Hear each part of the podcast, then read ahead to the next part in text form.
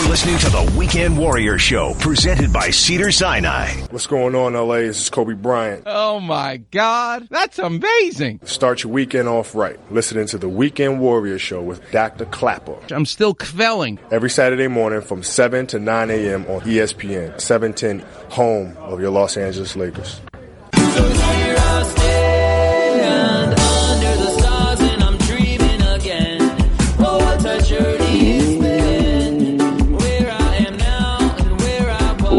Back, Weekend Warriors.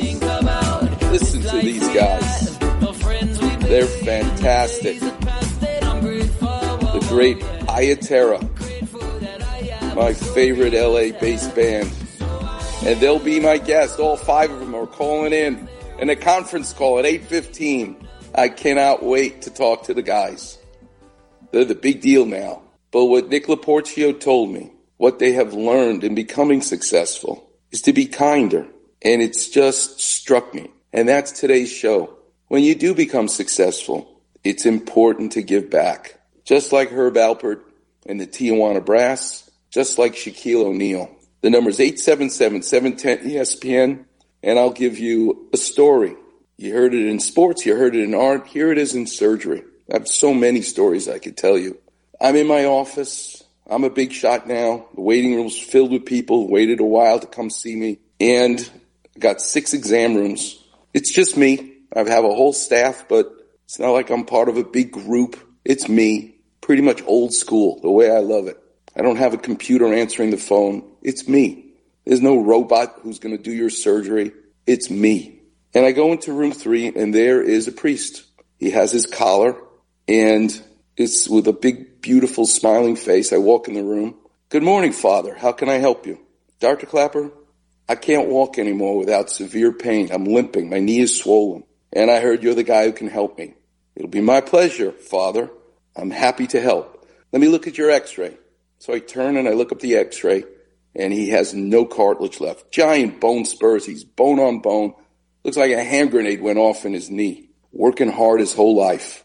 I sit him down on the exam table and then I lie him down and I do my physical exam. He's seen a whole bunch of people. They've given him cortisone shots in the past, which you know I hate. And I look at him and I said, well, and he says, listen, Dr. Klapper, I know you're busy. Your waiting room's filled with people. I just want you to know I'm here for you to do surgery. Okay, Father, be my pleasure. My surgery scheduling list, you can only imagine, is pretty full. Then he says to me, looks me in the eye and says, and I need you to do my surgery tomorrow. I look at him and I start laughing because I don't know, it's a couple of months at least of people waiting to have surgery. And I operate Monday, Wednesdays, and Fridays. And he's literally saying to me, I came here today expecting you to do surgery tomorrow. I already have a full day. I'm not going to be able to do that. I look at him, I go, you really think I'm going to be able to do this tomorrow? This is the first moment I'm meeting you. He goes, yes. And let me tell you why. Because I'm leaving in two weeks. I have my airline ticket and I'm never coming back here. I'm moving. The church is moving me to South Africa where I will be running an orphanage for a hundred children who have HIV who are orphans because their parents died of HIV. HIV is rampant in Africa and I will be running this orphanage. They need me and they're waiting for me, but I got to be able to walk. So my flight is in two weeks. I figured you'll do the surgery tomorrow and then I'll be able to make my flight. Uh, at this point, I'm like, my head is spinning. You talk about divine intervention, literally. At this very moment, there's a knock on the door. It's my office manager, Bibi. Dr. Klapper? Yes. Know, she's only banging on the door if it's an emergency. She has no idea of the conversation that's just gone on in my exam room because she's been busy doing work. She bangs on the door. She says, I just want you to know, Dr. Klapper, one of the four cases for tomorrow just called. He got the flu. He's coughing and he can't, he can't make it. He's not getting cleared for surgery tomorrow. So one of the four cases is canceled. This is what she says to me at the door of the exam room. I look at the priest now and I said to him, did you have anything to do with this guy getting the flu?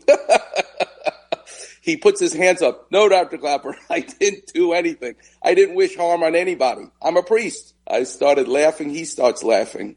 I said, well, I've never really done this before, meeting someone on a Tuesday and operating on them on a Wednesday for an elective procedure like this. Emergencies I've done. I said, if you can get to Dr. Kalpari and get the pre-op, his office will accommodate you right now and he clears you. He's a, probably a 72 year old man. I said, then I'll do your surgery tomorrow. Sure enough, he goes next door.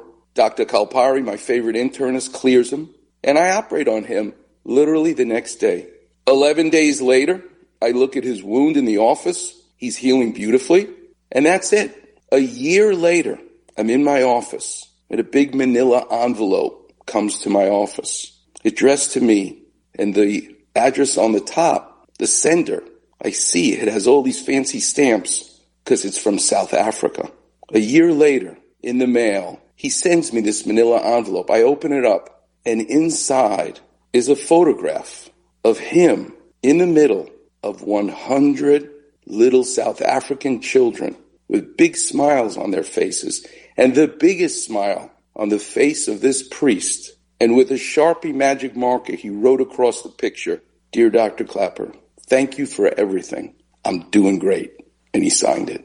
Kindness with success. That's what we're going to talk about today. I'll take your calls. The number is 877-710 ESPN.